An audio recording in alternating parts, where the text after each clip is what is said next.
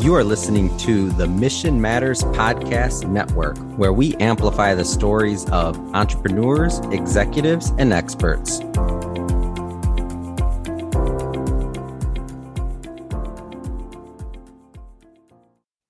Welcome, welcome, welcome. This is the Mission Matters Podcast Network.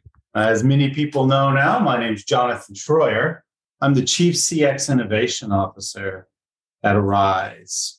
Really thrilled today to, to have a wonderful guest, a good friend of mine, Brett Frazer. Many of folks might know Brett because he's written a number of blogs, he's been in a number of conferences, he's spoken at Execs in the Know, I think Frost and Sullivan, and a variety of other places. He's a CX industry leader that is going to be perfect from the channel that I host, The Future of Service. He's worked at Adobe, he's worked at Microsoft, worked at Sunbasket. And in addition to that, he's, he's even gone to the other side and worked for Sutherland Global Services. So he has a really broad 360 view on what the future of service can be. So, Brett, why don't you? I know I did a little bit of an intro there, but why don't you introduce yourself a little bit, tell the listeners more about you, and then we'll kind of jump into it. Absolutely. Thank you very much, Jonathan. It's wonderful to be here, to be uh, on your podcast and to share with your listeners a little bit of insight on where I think the future of service can go. I've had the fortune of, of coming to customer service as many people for, do from a kind of a different perspective and an unplanned approach. I took a job as a customer service rep to pay my way through massage therapy school. I had a plan to be a sports massage therapist, and 20 plus years later, I am still in the customer service game and still loving it and, and looking forward to how we continue to evolve as we move forward. A little bit further about myself. My accent is uh, probably a little undefined. It's from living in five different countries, six if you count Texas and California as a different country, which uh, quite often happens. But just from that perspective as well, it's allowed me to uh, to learn more about how different people think and approach yeah. and, and the desires and the understandings and the expectations that they may bring to these interactions that we have and kite to that from a humble learning perspective and, and try to bring that back into how I apply service for myself, for my teams, and you know where I think this can can go. Yeah, no, I think that's perfect. And I think you talked about customer service. I know that you have a breadth and depth of knowledge and customer experience as well you know, kicking off your career as a services agent, but then working with Microsoft and some of the early box products before they went SaaS and then after SaaS, and then going over to Adobe and that space. And then then you you popped over, you know, to Sutherland to see what the other side of the house looked like. And then the last few years, you've really been in the on-demand space, the the angry customer space with Sunbasket. So I think you're going to have a really broad perspective to help us really think through just what the future of service is. So that's the first question on my podcast is what is the future of service from your perspective?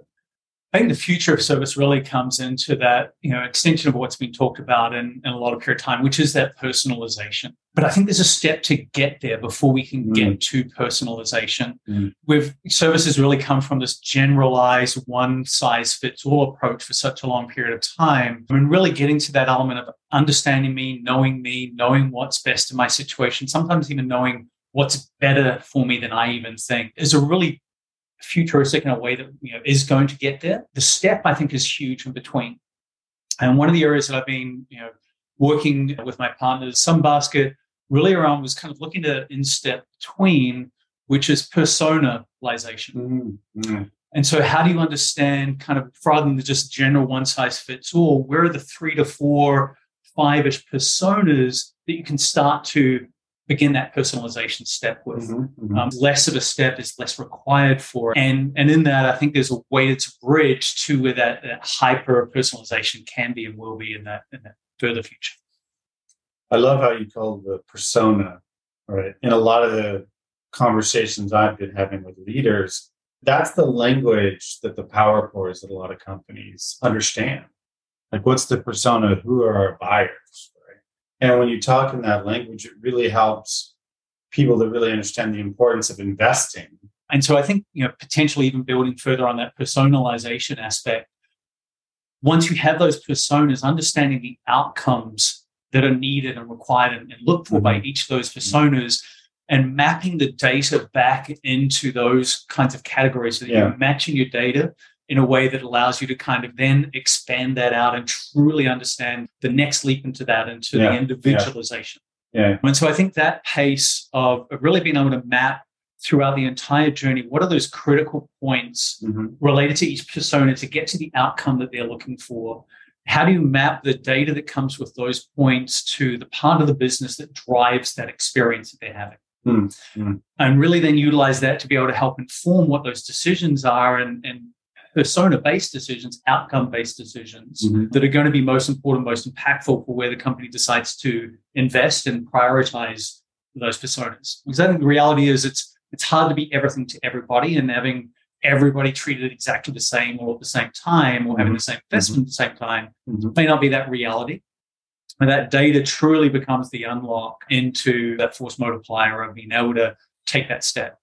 Well, I mean, I think it's super interesting because what you're talking about in a more eloquent way is the value of leveraging data to segment your customers to then invest in those customers the same way they invest in you, which then ties back to what's their persona, right?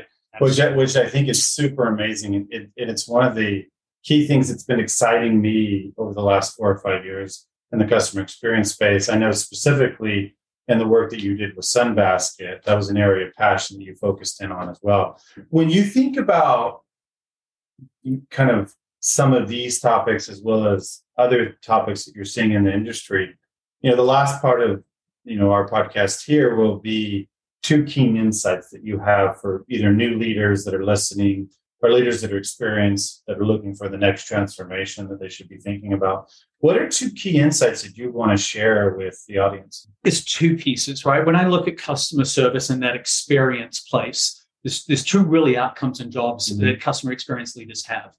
One is how do they enable their their staff internally or with the BPO, et cetera, to deliver the best optimal solution for the customer for the situation they're in when they come mm-hmm. to you. And I've got a framework that we've been working on, on on, how to you know really be successful in that and lead through in a way, and, and that's been part of what led us to 12 quarters continuous improvement in customer mm-hmm. effort, mm-hmm. agent satisfaction and resolution at Sunbasket, the other side of that is how do you take that macro level of data understanding hmm. and, and really bring that back into the business to help them to understand what's causing the contact in the first place? Yeah.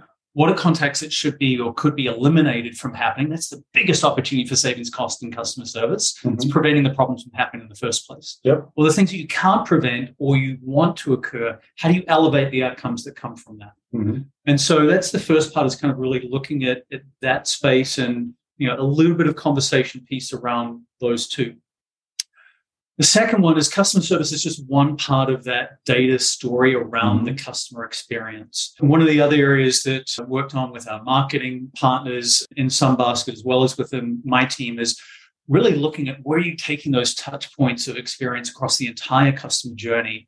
How are you bringing all of that voice of customer together into a centralized way that allows you to take break down silos and biases of understanding of data, but also look at that voice of customer in a way that helps you kind of look at what are you asking, where are you asking, when are you asking, mm-hmm. how are you analyzing, how and who are you sharing that with internally, and then how do you share that back with the customer? Yeah. yeah. Really get a collective element of data.